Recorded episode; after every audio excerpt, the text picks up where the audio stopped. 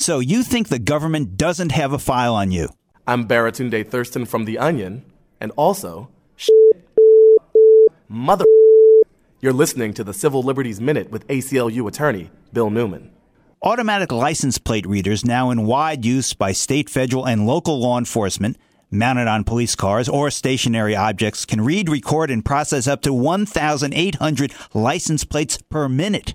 These devices allow the police to, for example, search databases for stolen vehicles, but they also record the time and location of every license plate they read. They create huge databases on millions and millions of people who have done absolutely nothing wrong, information about who you visit, what doctors you see, and what meetings you attend.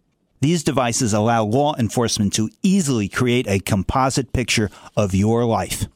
But how is the data stored? By whom is it shared? How is it secured? And who has access? And how will the government use it? The government, the Department of Justice and Homeland Security refuse to say.